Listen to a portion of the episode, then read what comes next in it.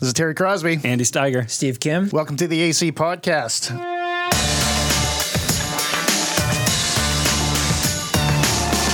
On this podcast, we want to help you understand and speak the language of our culture and address questions being asked with intellectual honesty, gentleness, and respect.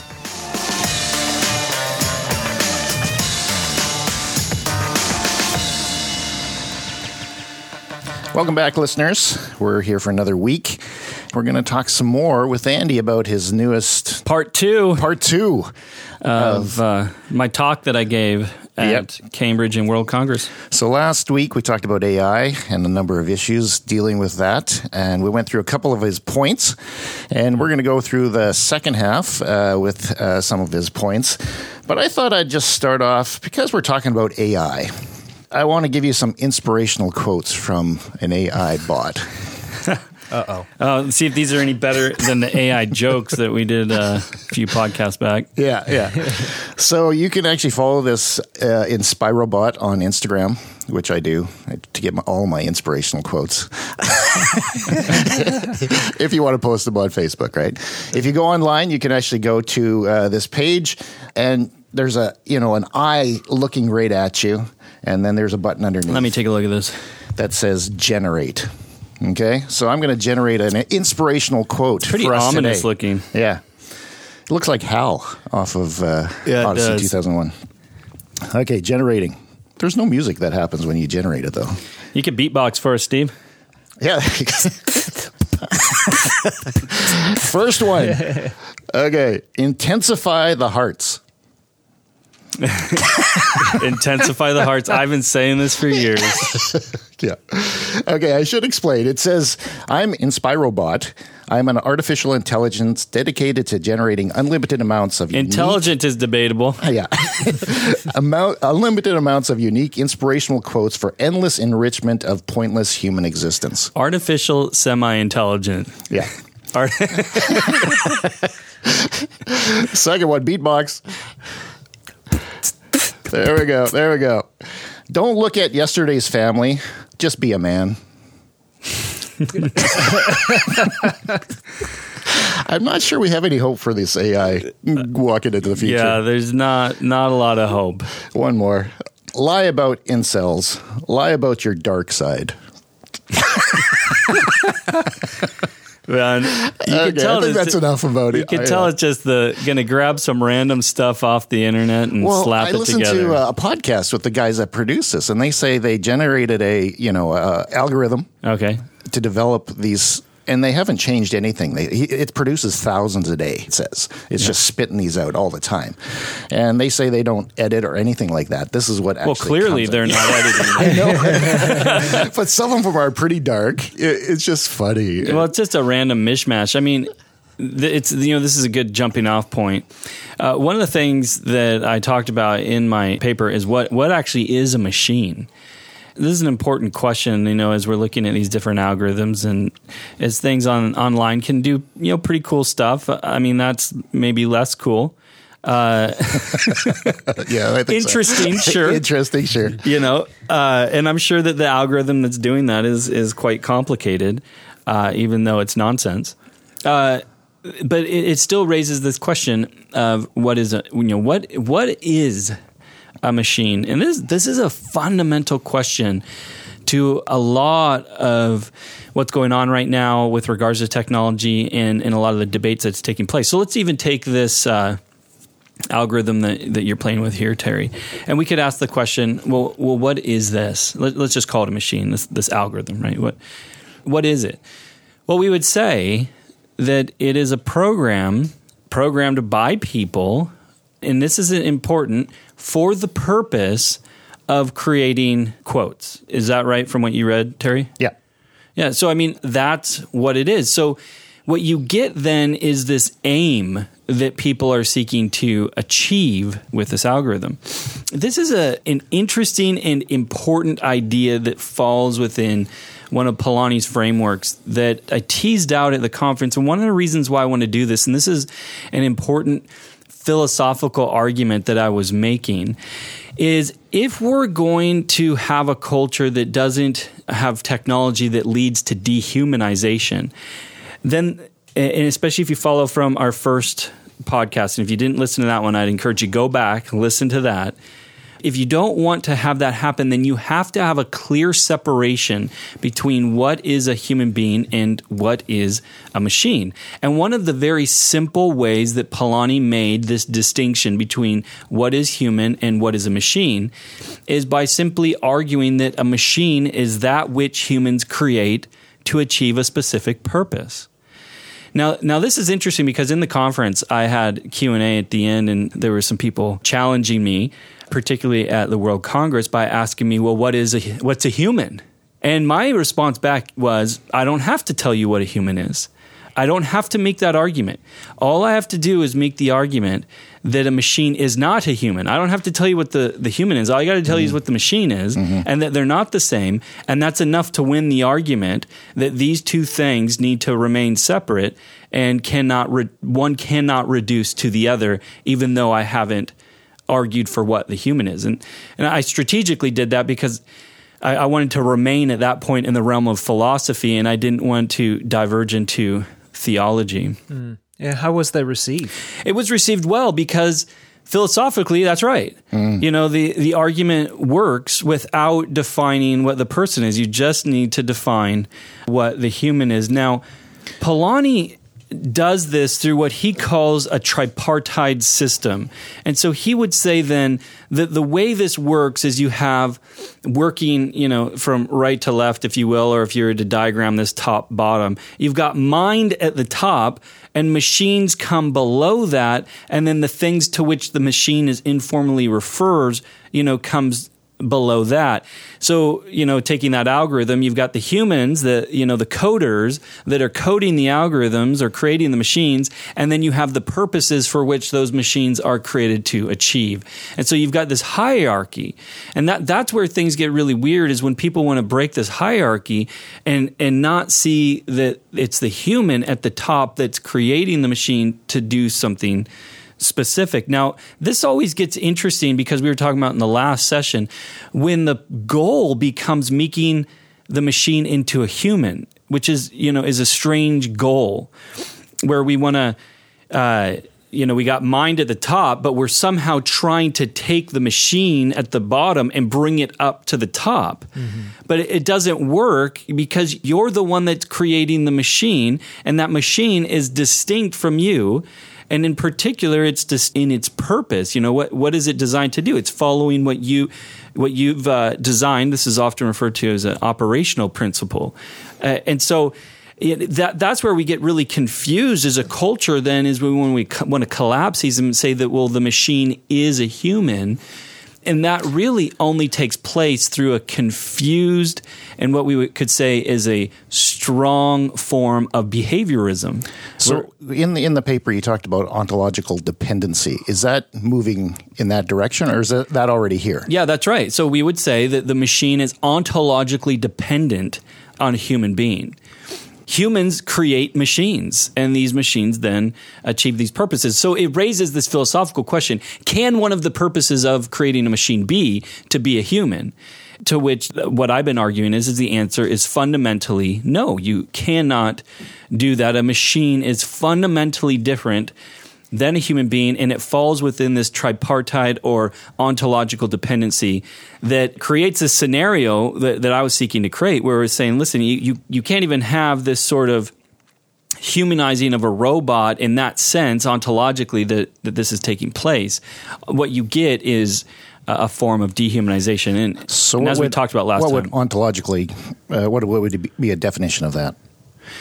So ontology is the philosophy of existence. So when we're talking about ontology, we're asking a fundamental question of what a thing is.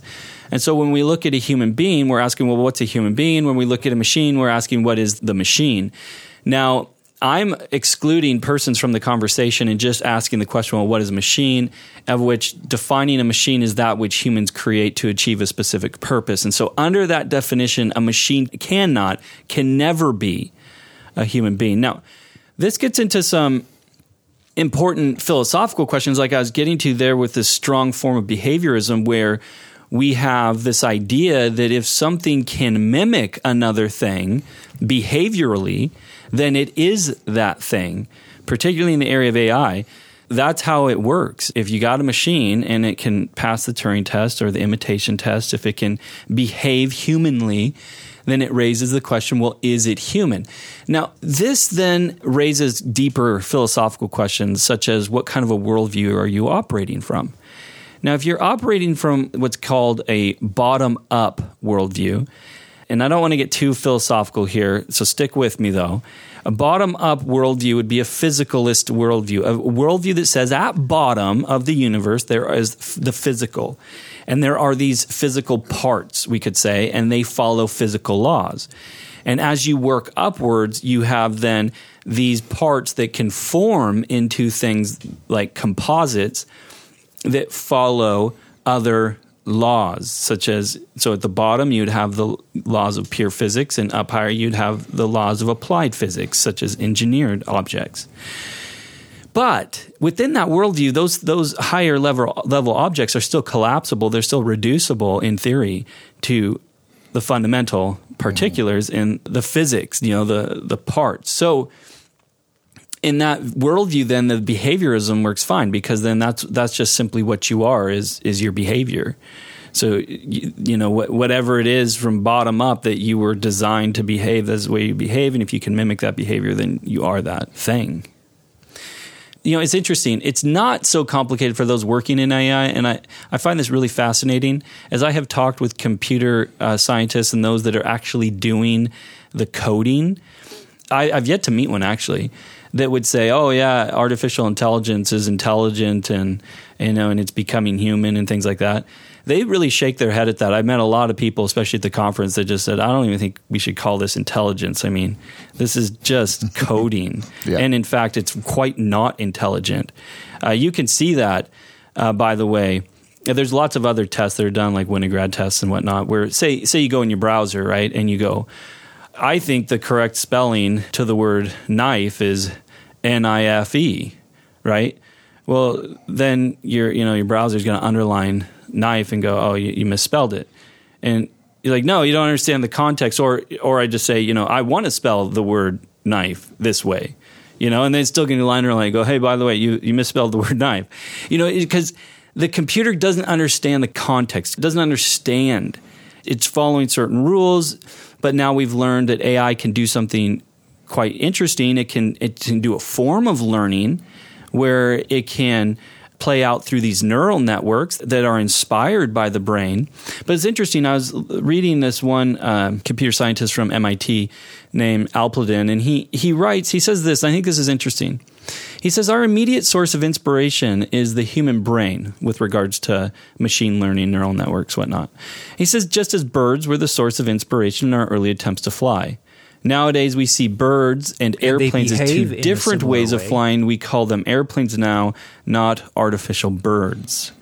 And the idea there being nobody's confusing an airplane for just a really cool bird, right? We would say, no, these two things are fundamentally different. Yes, they may have been inspired by one another, but they're not the same thing. Yeah, and they behave in a similar way. For example, I went to Paris while we were there in Europe, and there is something, you can look this up, I think it's called a tom bird or something like that. It was built back in the 1960s, and I've never seen one of these till I went there. I guess they're from Paris. It's quite cool. It's this bird that flies. It flaps its wings. You wind it up in its tail. You wind it up, you let it go, and it flaps its wings, and it flies all over the place. And so we bought one of these for my kid. It was like 10 euros. I was, you know, quite impressed. But nobody would go, oh, wow, look, you got a bird, you know. Hey, you know, what souvenirs did you get? You know, oh, I got a bird. Well, no, you wouldn't say that that was a bird. You would say that it's this machine that mimics bird flight. So you could have then a machine that mimics what it is to be a human being and can do it really well. But at the end of the day, what I argue in the paper, at the end of the day, that's what you have. You have a human mimicking machine. And this is something that's kind of really taken over my thought process when I talk about robots, when I talk about our AI and these different algorithms. That's the way that I refer to these things now. And the way that I keep that clarified in my mind is this is a human mimicking machine. That's what it is. And some of these are better than others. Thus far, all of them are pretty hideous, but that's ultimately what people are trying to create. Now, this gets into some philosophy here that I think is important to think about. And that is, well, then is it a human being? Of course, we've been making the argument, no, it's not, and humans are fundamentally different than machines. But there's another argument, another layer that you could throw in here. And I'm thinking of Wittgenstein here, who in his writing argues that if a lion could talk, we could not understand him. And I think he's right there. What he's getting at is, you know, to be a lion is fundamentally different than to be a human being. Now, at some level, I can identify, Polanyi would use the word indwell, I could identify with that lion and I could try to imagine myself to greater or lesser degrees what it's like to be a lion, but I am not a lion. And so although I could mimic a lot of lion behavior, I could never understand fully what it is to be a lion. Thomas Nagel makes this argument in his famous essay, What Is It Like to Be a Bat? In which, you know, he concludes, well, I don't know. I don't have access to what it's like flying around with sonar. And so I can imagine, but that's as good as I can do. You could ask a similar question. So you could ask, what is it like to be a machine? You know, what's it like to be a robot? Or you could ask a robot, what is it like to be a human being? Now, I just want you to think about that for a moment. You know, if you're asking a machine, what is it like to be a human? A machine is fundamentally different than a human being. For example, it doesn't have nerve endings, right? What happens then when I experience pain versus a robot experiencing pain? Well, on behaviorism, well, the robot's mimicking my behavior of what it's like to be in pain, right? So it's convincing me that it's a human being or attempting to.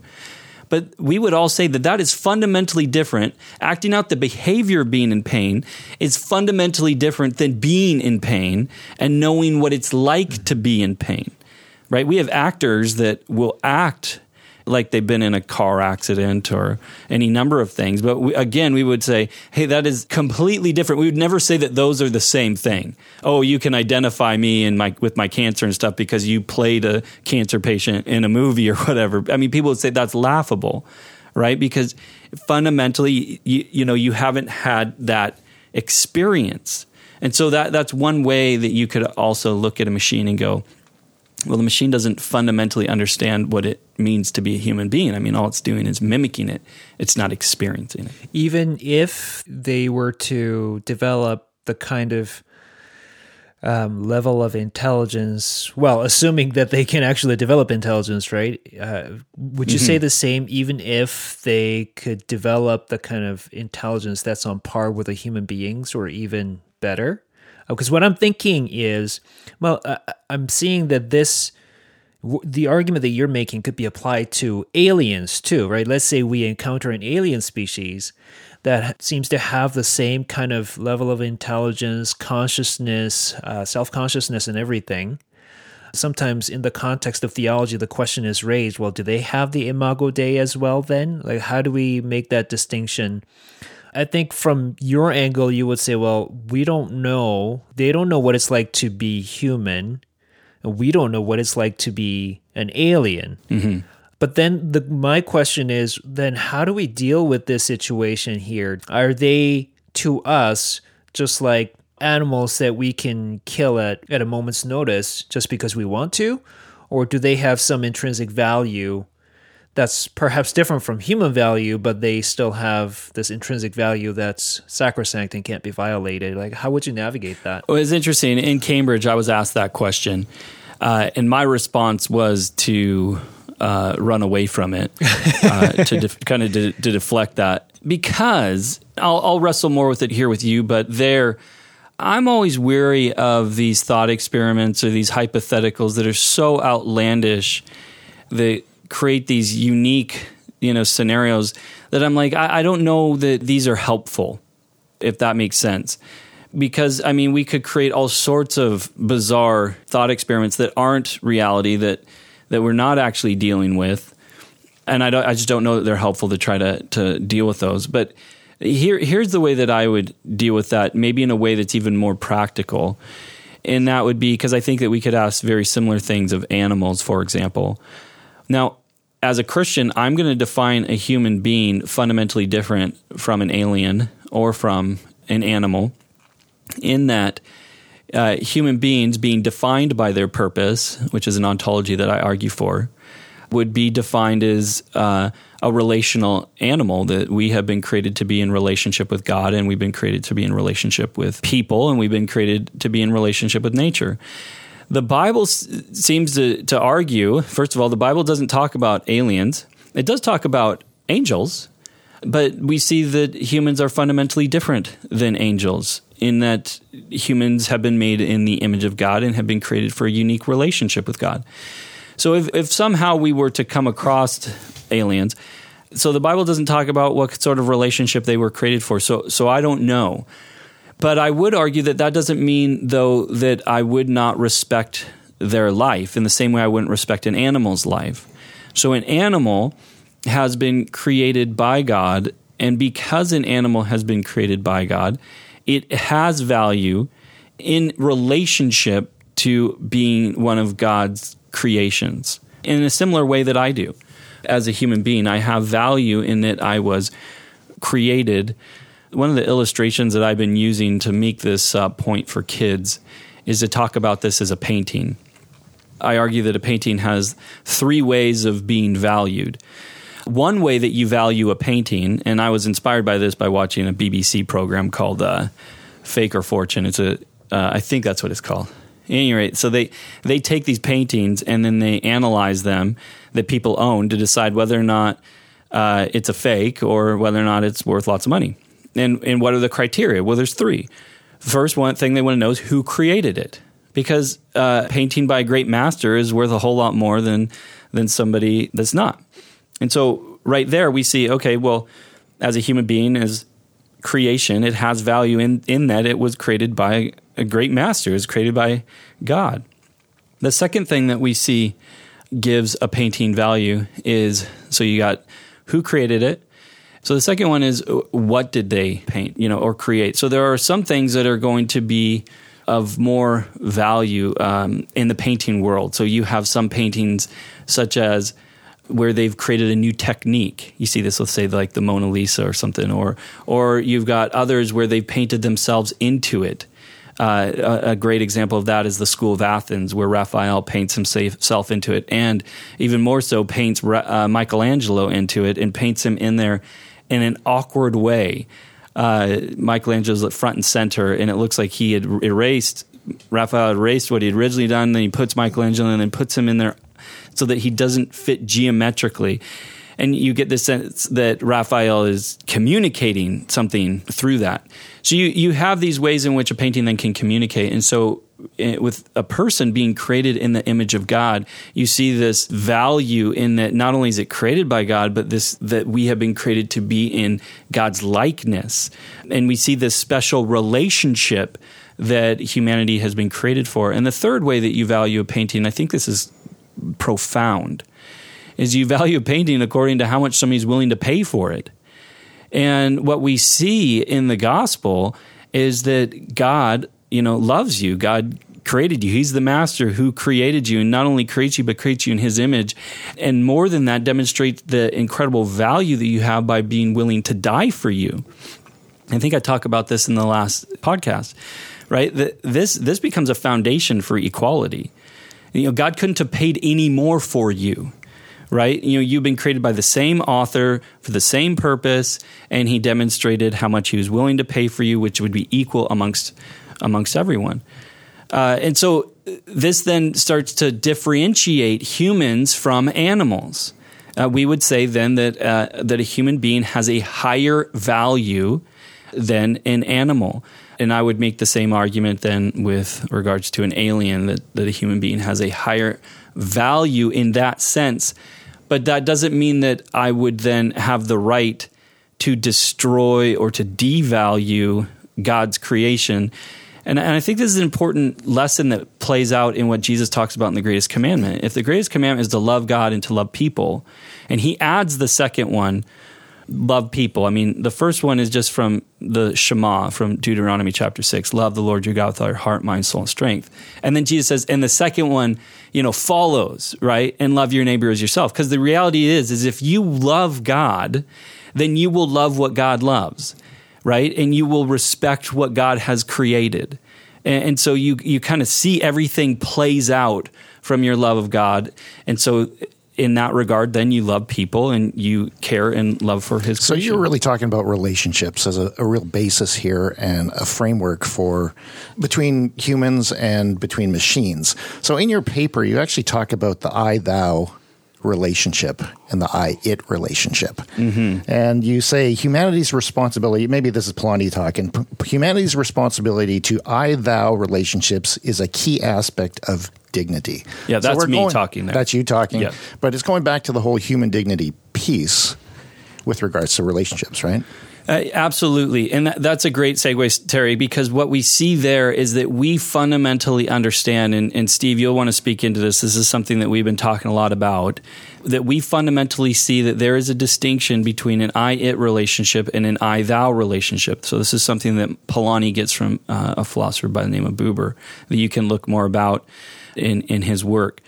So, you know, just a simple illustration is I got a cup in my hand right now. That's an I-it relationship. And I understand that I have certain that with regards to an I-it relationship, there are different things that I owe or don't owe an I-it relationship versus an I-thou relationship. So when I'm holding a cup, if I were to throw this cup on the ground and destroy it, right, and my tea goes flying everywhere, Terry would be like, man, Andy, you know, he's having a bad day or, you know, he didn't like that cup or whatever. But I mean, he wouldn't really think anything different of me. He'd be like, well, Andy's got a mess to clean up. You know, he wouldn't really care about the cup absolutely at all, right? It's an I-it relationship.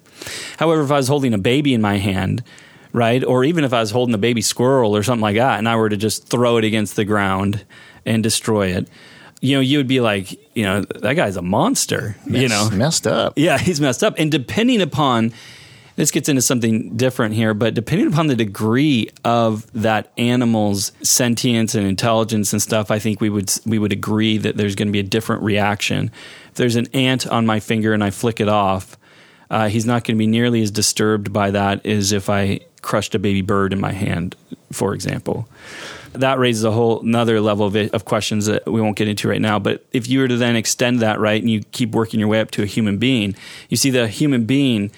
the atrocity there is so great that we have laws in place and you would be, you know, spending the rest of your life in prison for destroying that and abusing that I-thou relationship, where then we would say that one of the distinctions between an I-it relationship and an I-thou relationship is that I owe duties to that I-thou relationship that are not owed to an I-it relationship. I mean, it makes sense to me, and that's one thing that I really appreciate about the Judeo-Christian worldview is that there is that hierarchy of values. If you look at atheistic naturalism, for example, everything is on equal footing. The total value of everything put together is zero, and there's no distinction whatsoever.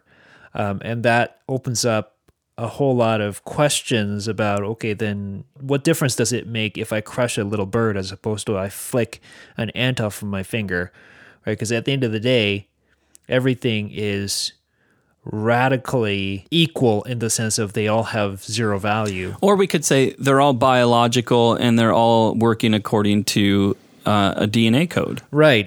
But if you go all the way to the other side, to pantheism, you also have a problem there because, again, there's no distinction, there's no hierarchy of values, so you end up having the same problem.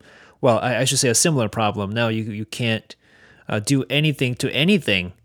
And so, yeah, and that hierarchy of values I find is really important in our decision-making ethically and all of that kind of stuff, it informs it. The question, of course, is, well, what differentiates, what makes that distinction of values, which is where you would say it depends on the author and what the author is willing to pay for it. You know, that would be one way of distinguishing the values. Would that make sense? Yeah. You guys mentioned, I think both, well, no, you did, Andy, just about, we talked about it last week too as well, duties. You mentioned duties, and you mentioned it again now. Define that, and how is that, you know, integral in our human lives kind of thing, right? Like how does that play out in this? Often when I speak on the issue of meta-ethics and morality and those kinds of things, I sometimes bring up, you know, there are several components to it. One of those components, in order for us to have any sort of morality, is duty. And so then the question is, well, what is duty? I think it was, I forget the name of the philosopher. I think it was Richard Taylor. I could be wrong on that. I'll have to look that up another time. But anyway, the way he, I found his definition helpful, which is that a duty is something you owe. Duty is something you owe. So then that raises the question, well, what can you owe to? You can only owe things to another person or persons. So in other words, using Buber's language, duties are something that are only established within the context of I-thou relationships. So I don't owe anything to my phone, and this pen that I'm holding here doesn't owe anything to me. But again, if I borrow a book from Terry, I owe it to Terry. I have the duty to now give it back to him. So this is only established in I-thou relationships. Now, this plays itself out right before our eyes right now. And I saw this at the conference where, you know, there were leading thinkers, again, from around the world. And there were a pair of researchers from an Italian university that's been working with MIT and others with creating algorithms that can help navigate self-driving cars. And in particular, can help navigate, pun intended, the moral duties in driving a car. Because, you know, one of the fundamental aspects of driving a car is that you can understand a distinction between an I-it and an I-thou relationship, such that if a decision had to be made in a collision, and I have to decide to hit a tree or a family, you know, or a mom, you know, just to up the notch, up it a bit, you know, a mom, you know, with a stroller, put twins in there even, right? You know what I mean? We understand, okay, I get the fact that if I hit the family, it's going to be a lot softer, maybe less damage on my car, and I'll have a greater chance of surviving that. But we're going to hit the tree. So we're making these decision process. Do I hit a family? Do I hit a tree? You know, there's even just the aspect of the trauma after the event. I mean, the machine only has to deal with the mechanical trauma. You know, the human has to deal with the trauma of what has taken place, not just the physical, you know, if I broke an arm, but if I have taken somebody else's life in that car accident, I have to now deal with that. And so that's one of those aspects of what happens, right, when you break an I-thou relationship. This has been something that's been an interesting journey for me, is seeing how much of PTSD, post-traumatic stress disorder, is fundamentally related to the I-it, I-thou relationship. And I mean, I saw this one time when I was speaking at a conference on the Human Project. I had a guy from the Canadian military who had been a sniper come to me after this conference. And I mean, the man was just in tears as he was talking with me about how he, since getting out of the military and having, you know, needing to wrestle through everything that took place in the military, you know, he was dealing with the trauma of reconciling with, you know, the I-thou relationships that were broken. I mean, that's one of the challenges in the military. And if you study the history on that, especially World War One, World War II, the military had to fundamentally learn to teach its, you know, its soldiers to dehumanize, because people didn't want to point guns at each other and pull the trigger. We fundamentally understand that there is an I-thou relationship there that we don't want to break, and we understand that there's repercussions for breaking those relationships, not just legally, but emotionally. And so, you know, it's interesting how we're seeing that played out right now with the self-driving cars. And how do we teach, you know, these algorithms what kind of decision matrix to make and how to value certain things over other things? Now, think about that. Is the machine learning that? No, the machine's being taught. what that morality is. And this is kind of scary because then we have to ask, well, whose morality are we going to teach our machines? Who gets to decide that decision matrix? And what worldview is that going to be founded on that gives humanity that superior value so that if a car has to decide by hitting a dog or a child or take Harambe, you know, a gorilla or a 4-year-old, it's going to choose the gorilla, even though, you know, that gorilla is endangered. Yeah, I think a lot of the times people think that, you know, we all basically share this base morality, right? We all share this baseline. We can differ on the ethics of, you know, say drinking, you know, some people think it's evil, other people think it's fine, you know, but if you dig deeper down, there's something that we all basically agree on. Sometimes I see that, other times I'm not so sure because, again, like with the whole Harambe issue, right? Oh man, the comments. Why did you shoot that gorilla? Because that's an endangered species. We have way more humans. We should be killing humans instead. Mm-hmm. You know, some of these kinds of dehumanization or, you know, devaluing of humanity that comes from some radical environmentalists, right? Guess what's going to happen if we teach these self-driving cars, you know, their morality? Let's see what happens there, right? And so, again, it's not as simple as, okay, we have this baseline and we all value human life, and so we're going to teach that to these self-driving cars. As it is, we have a group of people that really doesn't value human life and would rather elevate nature over humanity. I think this is an important point, and really this leads into my fourth point in the paper, which was dignity, whose approach best supports it, Polanyi or Turing. And really what we've been talking about here is pitting two different worldviews against each other. One is a bottom-up worldview that we've been talking about, but Polanyi argued for a top-down worldview that was fundamentally based on human persons as knowers versus the known. And I wish we had time to get into that. We don't, sadly. But what we see there then is this ontology that is fundamentally committed to human beings remaining human beings and not reducing them into the physics and the parts of the world. And I think, Steve, you're absolutely right. I mean, what we're experiencing right now is a culture that has forgotten the horrors of what human beings are capable of, and so we start to slide into this, you know, kind of relativism on a lot of these issues, which didn't exist after World War II. I think this is interesting. When after World War II, and you've got the Tokyo and Nuremberg trials that take place, and then out of that comes the Universal Declaration of Human Rights. They weren't arguing about what those Universal Declaration of Human Rights should be, right? You get right at the beginning, as we've talked about, all humans have been created with inherent dignity, equality, and inalienable rights. Nobody was questioning that because they'd already seen what happens when humans take that away, and we saw what human beings were capable of and the horrors of it all. So we, you know, people were in agreement. No, that's right. We can't be doing that. It means that we have this sort of dignity and equality and rights, you know. But it's been 70 years.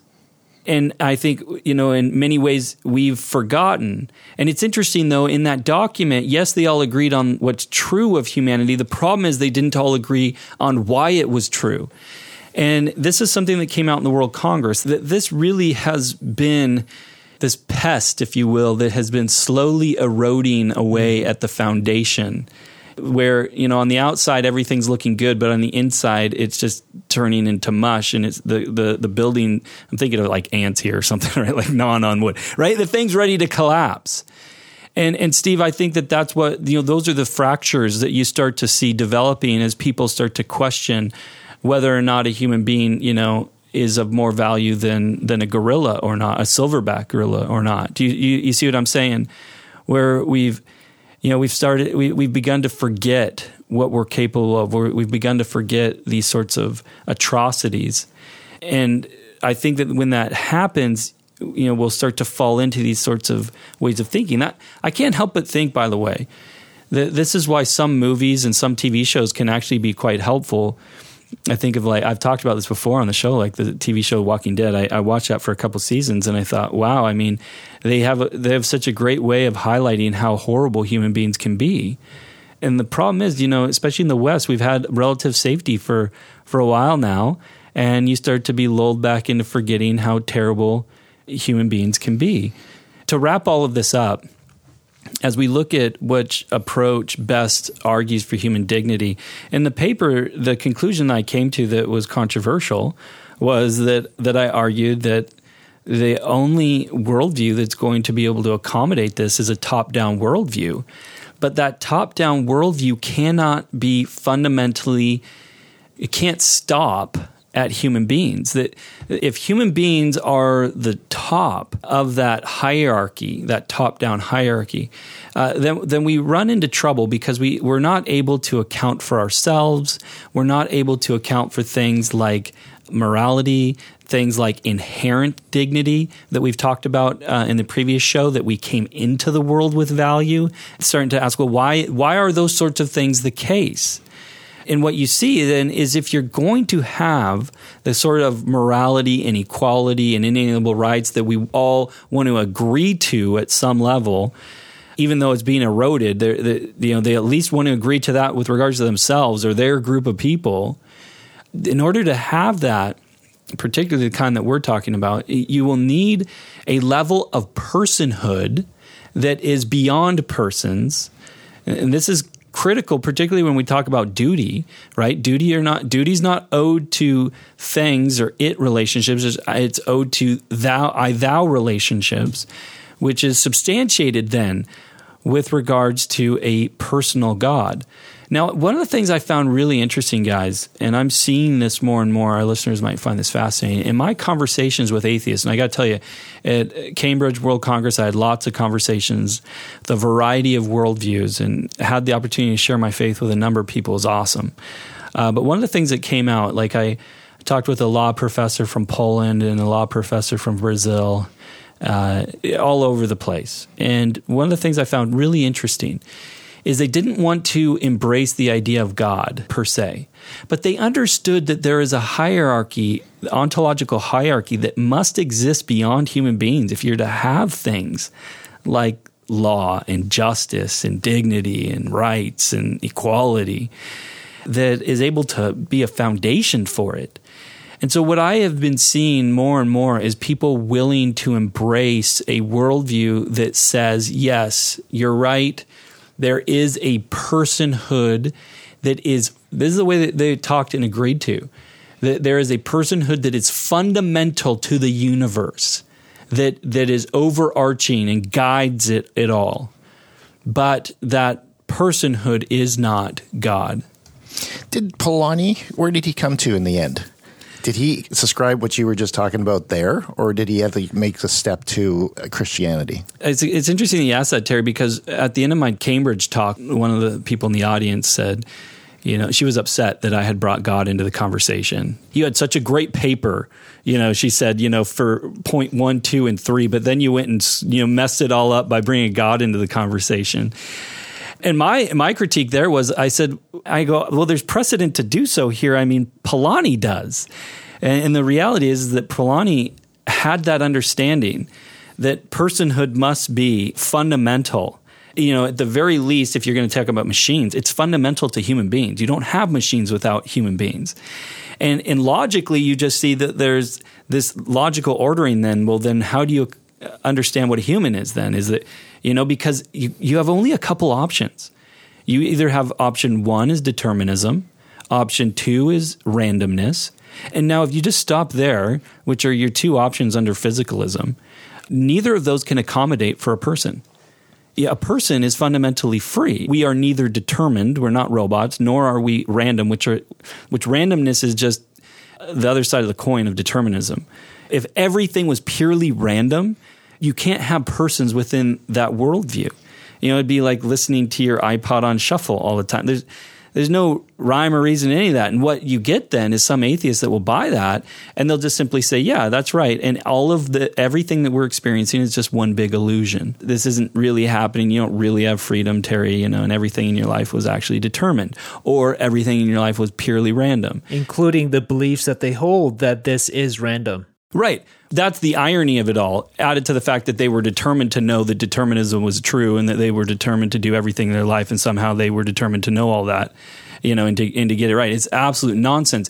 And so people are starting to realize that this is nonsense, I think. And so what they're realizing is in this, you only have one other option that we know of besides determinism or randomness, and that's personhood, right? And so then I'm starting to see people wanting to adopt personhood. You even see this with Chalmers and other philosophers that would argue, no, consciousness is fundamentally distinct from the physical, and it must be an aspect of existence. The problem is how are you going to found that? So what is that personhood? Is it some sort of panpsychism or something like that? Is it just a force of nature that we didn't know about? Or is this personal God? So Polanyi would there's a lot of debate that goes back and forth. I would argue that he believed in God at some level, and yes, he identified as a Christian, particularly he identified as a Protestant, but he would waver on that. So I think as we just bring this all to a close, as I left Cambridge, as I left the World Congress, you know, with the privilege of sharing on human dignity from the Christian worldview, I got to tell you guys, man, I just left there with my head held high. I went in there, you know, sharing on this and fielding a whole bunch of Q&A from literally the world's top thinkers in these areas. And the Christian worldview is strong. It is a solid foundation. And listen, I left there just thinking to myself and saying to myself, I am so thankful that I built my life on this foundation. You know, a bunch of people have been asking me about this paper. Listen, if you would like to get a hold of this paper, I'm not going to make it available on the show notes because it is going to be made into a book, and I got legal reasons why I can't do that. However, if there's any listeners out there that would really like to read this paper, you wouldn't be allowed to publish it, obviously, or anything like that. But if you'd like to read it, you know, email us and we would make it available to you. Awesome. Thank you so much, Andy, for sharing your thoughts. And you've been working on this for a while, and it's part of your dissertation. Man, it's sounding amazing. Amazing. Thank you for joining us, listeners. The AC Podcast is a ministry of Apologetics Canada, and we'll come back next week with more things to think about.